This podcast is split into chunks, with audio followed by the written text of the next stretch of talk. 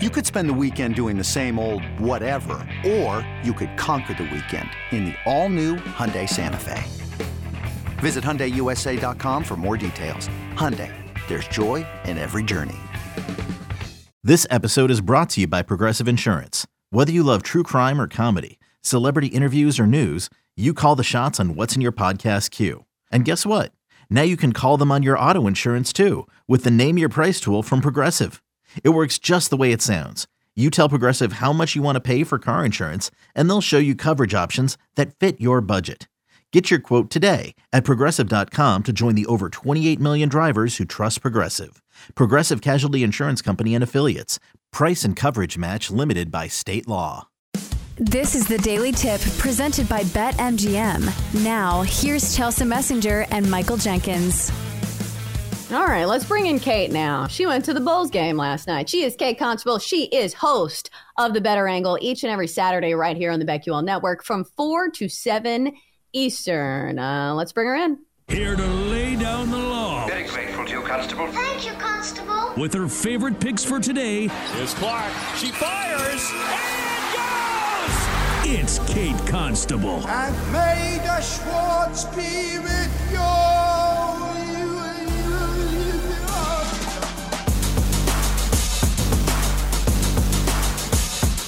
All right, Kate. So you went to the Bulls game last night. Do you feel like me? Do you feel like these NBA games go by so quickly?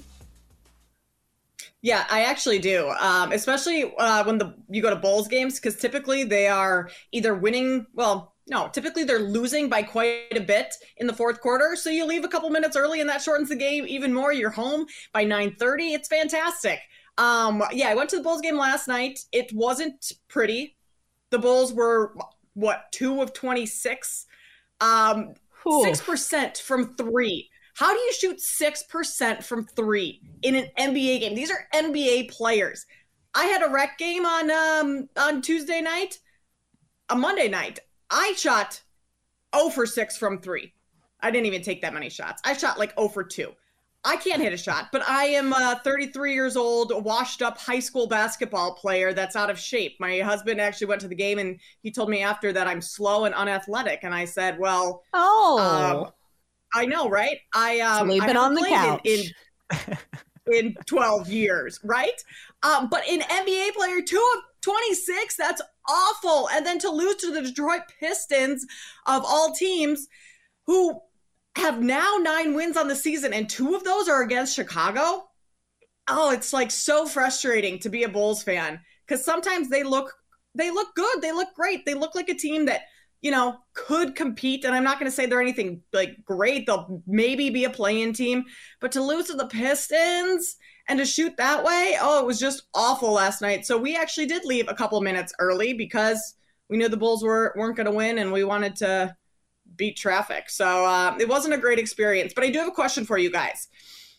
The people we sat next to, uh, a guy and a girl, probably around my same age. Um, the guy was having a couple beers. Like, great, you go to a game, you have a couple beers. The girl did not speak the entire game. In fact, they didn't really even talk to each other. I don't know if she opened her mouth.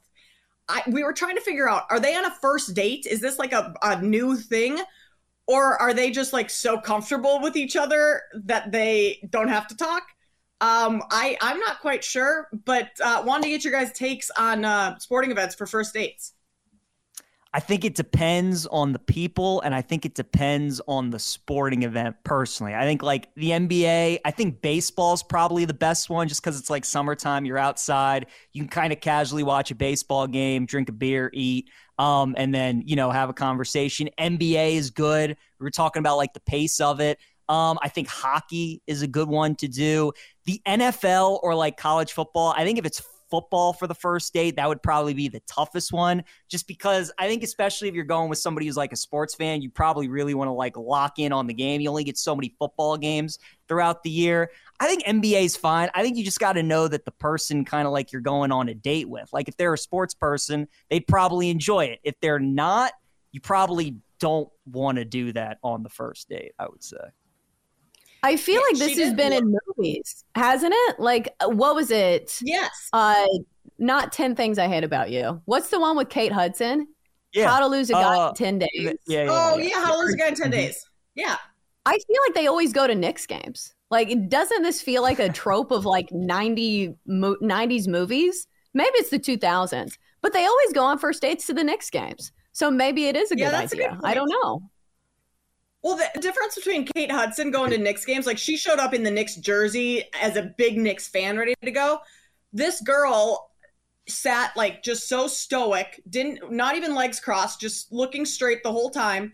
And she was wearing um and like nothing against this. They were actually kind of cool. Her shoes had all the like New York Times, Boston Globe, all these like um newspaper titles on them which like that's great if that's what she's into but that d- to me doesn't scream sports. Like if she were in a pair of jordans or something like then perfect first date. But i just felt bad for this girl because her guy was like on his fourth beer by the end and she was just nursing one. Like she was so uncomfortable. And when he went to the bathroom i almost wanted to be like are you okay? Are you being held Oh, against your will? Like it was that it was kind of that bad. So um but I do agree. NBA games, that's fine. Football, PJ, I'm with you. Don't. Yeah. That's not good because those Yeah. are long, and you got to be focused on those. Uh, exactly. I agree. I think baseball is probably like if I had to pick a sport for like a first date, I think baseball would probably Yeah. be the best just because, you know, it's it's, long though. Like you better it- hope it's going well. Yeah, that's true. But it's yeah, like well, the one with the game. pitch Go clock, Kate. it speeds up. So this era of of over this last year, you can now do dates at baseball games. Before that, Chelsea, I would be a little concerned that like if it's bad, then you have three and a half hours to sit there. But maybe Yeah. you dip out at the you know seventh inning stretch. You you say you gotta I don't know. Man, and go do especially if you're in something, wash your Chicago and you go to the world's largest beer garden, outdoor beer garden, you go to Wrigley, like that's a great time, right? Oh, like I think.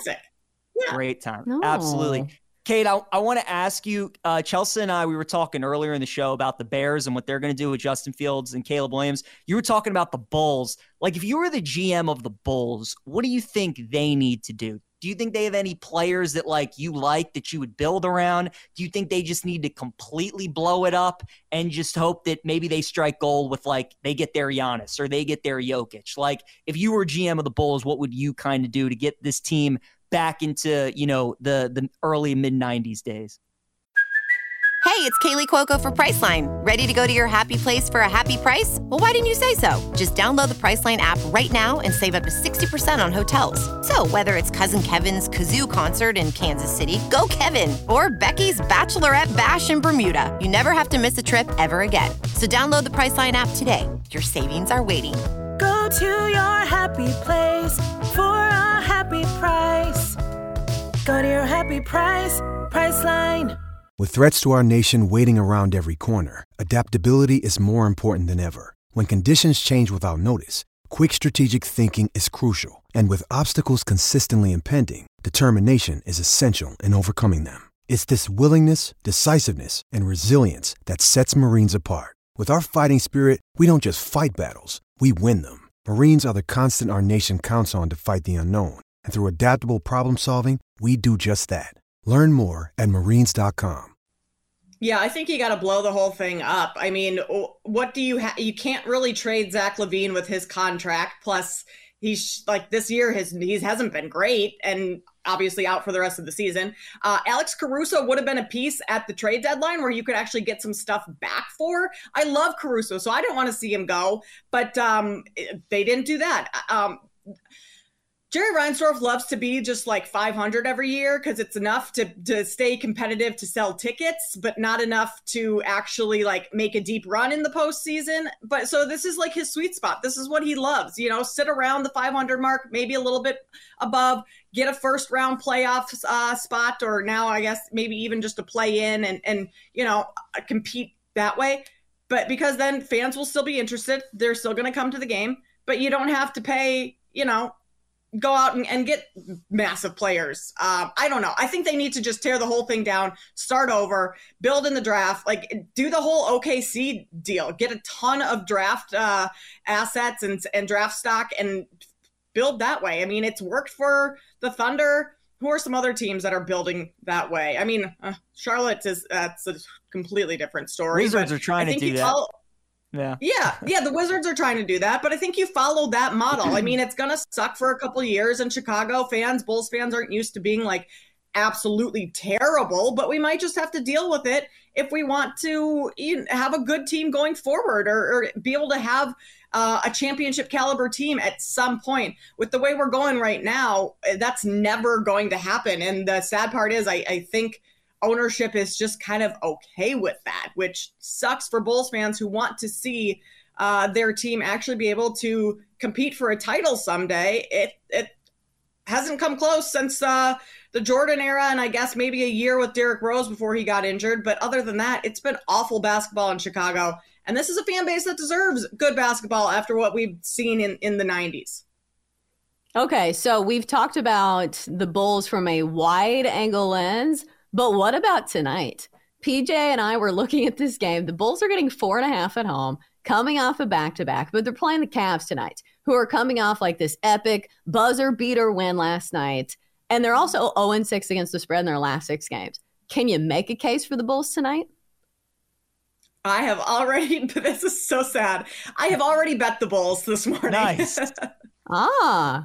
I mean, hey, you go 2 and 26 uh, the night before. You lose to the Pistons, who are one of the worst teams in the league. Yes, they're on a back to back, but they're at home, or Cleveland has to travel after that back to back. The Cavs are coming off of a massive, like, exciting win, last second shot by Max Strus. This is kind of a letdown spot. The Cavs have already beat the Bulls a couple times this season, so a little bit of a, a revenge spot for the Bulls to try and get a win.